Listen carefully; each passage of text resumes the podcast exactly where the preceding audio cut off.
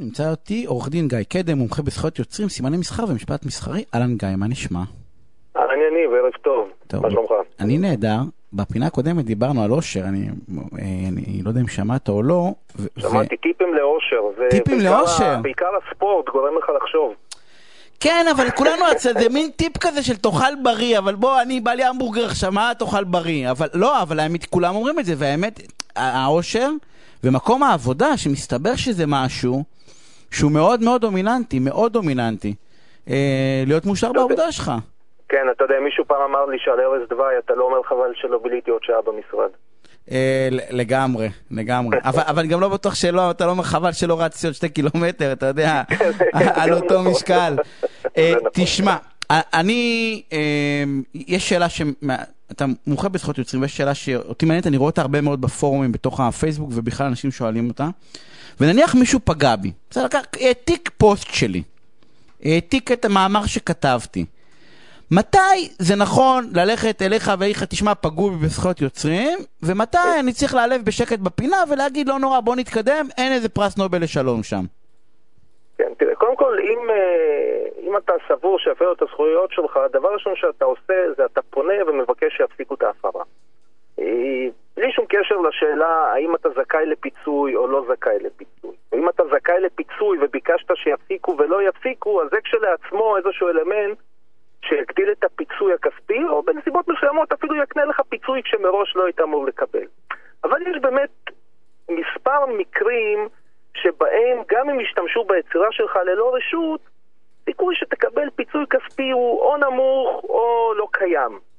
בדרך כלל, בדרך כלל מדובר על מקרים שבהם נעשה איזשהו שימוש ביצירה שהוא אומנם נחשב שימוש מפר, אבל זה שימוש שיש לו איזושהי תועלת חברתית. שימוש שהוא שימוש הוגן, ושימוש שבסופו של דבר, למרות שזה הפרה, הוא שימוש מותר. דוגמה, אה, בית ספר עושה הקרנה פומבית לתלמידים של סרט.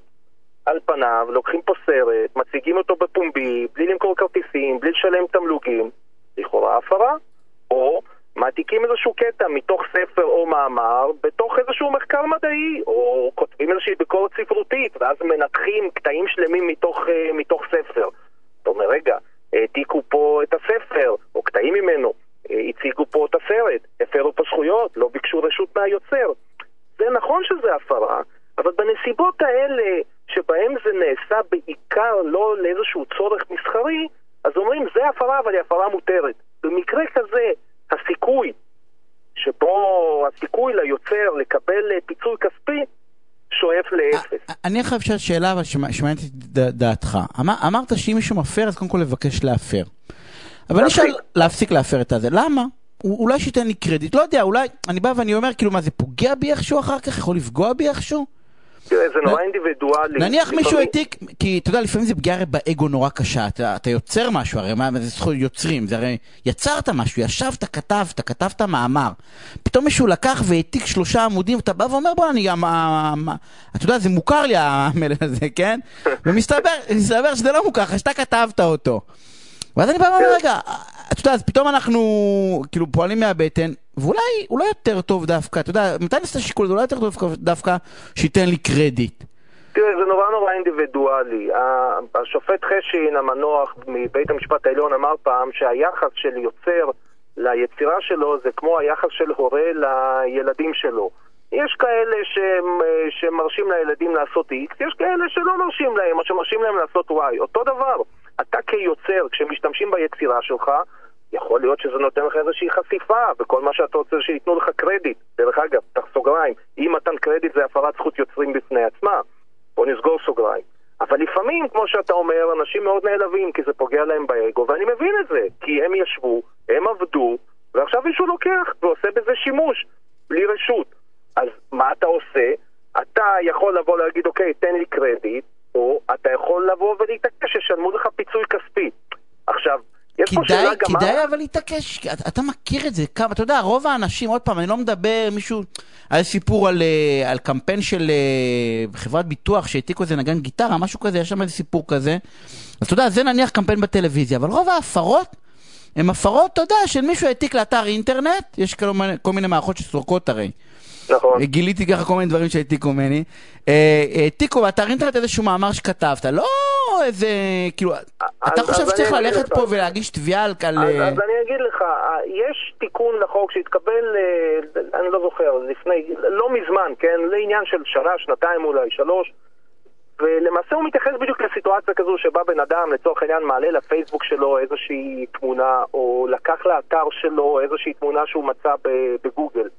ועכשיו בא הבעלים של התמונה ואומר, רגע, העתיקו והפרו ואני רוצה לתבוע.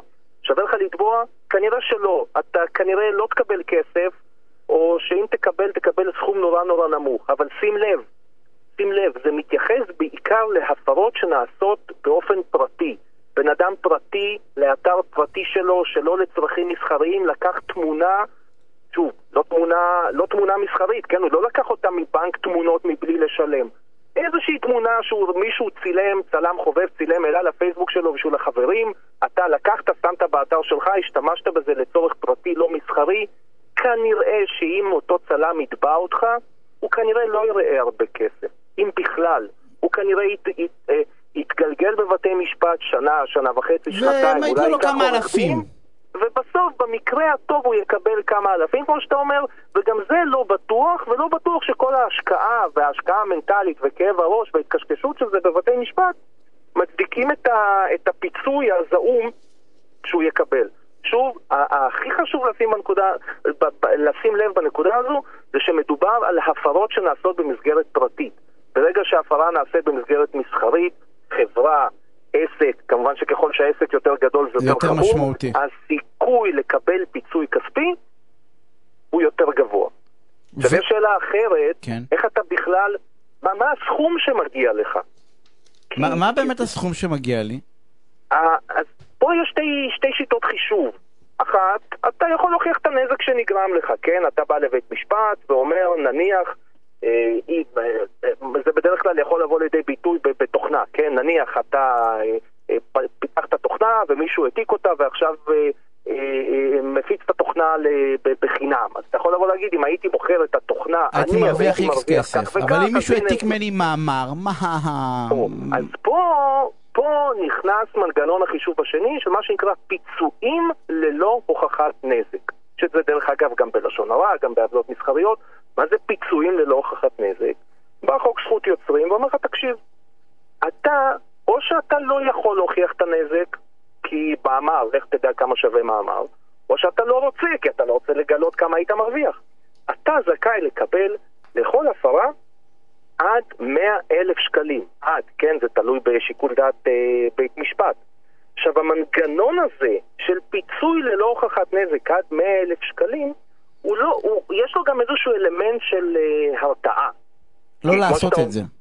כן, כמו שאתה אומר, אה, מאמר, כמה הוא שווה, אז אם כל אחד יבוא ויעתיק, אז למה שאני, ומה, אני אתבע? אני צריך? לעודד העתקות אם אני אקבל 100 אלף אני- שקל על כל מה זה, אני בדיוק. אני אגרום אה, לאנשים... אם, אם, אה, אם, אני, אם, אם אין לי איך לתמחר, או אם העלות של המאמר, העלות הריאלית היא כמה מאות שקלים, אז למה שאני אה, אה, אצור מאמרים אם כל אחד יכול לבוא ולהעתיק? אז בא הפיצוי ללא הוכחת נזק, ולמעשה הוא מרתיע את המפר, כי המפר אומר, אוקיי, לקחתי מאמר שאולי שווה גרוש וחצי, אבל אם יתפסו אותי ויתבעו אותי, הפיצוי ללא הוכחת נזק יכול להיות אלפי מאוד או משמעותי. אלפי האמת היא. שאנחנו צריכים לסיים ויש שאלה אחת, אני אשאל אותה ואנחנו אנחנו נעשה עליה אה, עוד דיון קצר. כשמישהו מפר אה, אה, זכויות יוצרים שלי, אז אתה יודע, אני שאלתי אותך גם מקודם, האם תמיד כדאי לדרוש כסף? כי ברגע שדורשים כסף נכנסים עורכי דין. והשאלה, לא שאני נגד שעורכי דין יתפרנסו, אבל השאלה, אתה יודע, אם, אם, אם זה דברים קטנים, לא צריכים לסגור את זה ב... אתה יודע, אם אני מאבד את הזכות בזה שאני לא דורש את הכסף.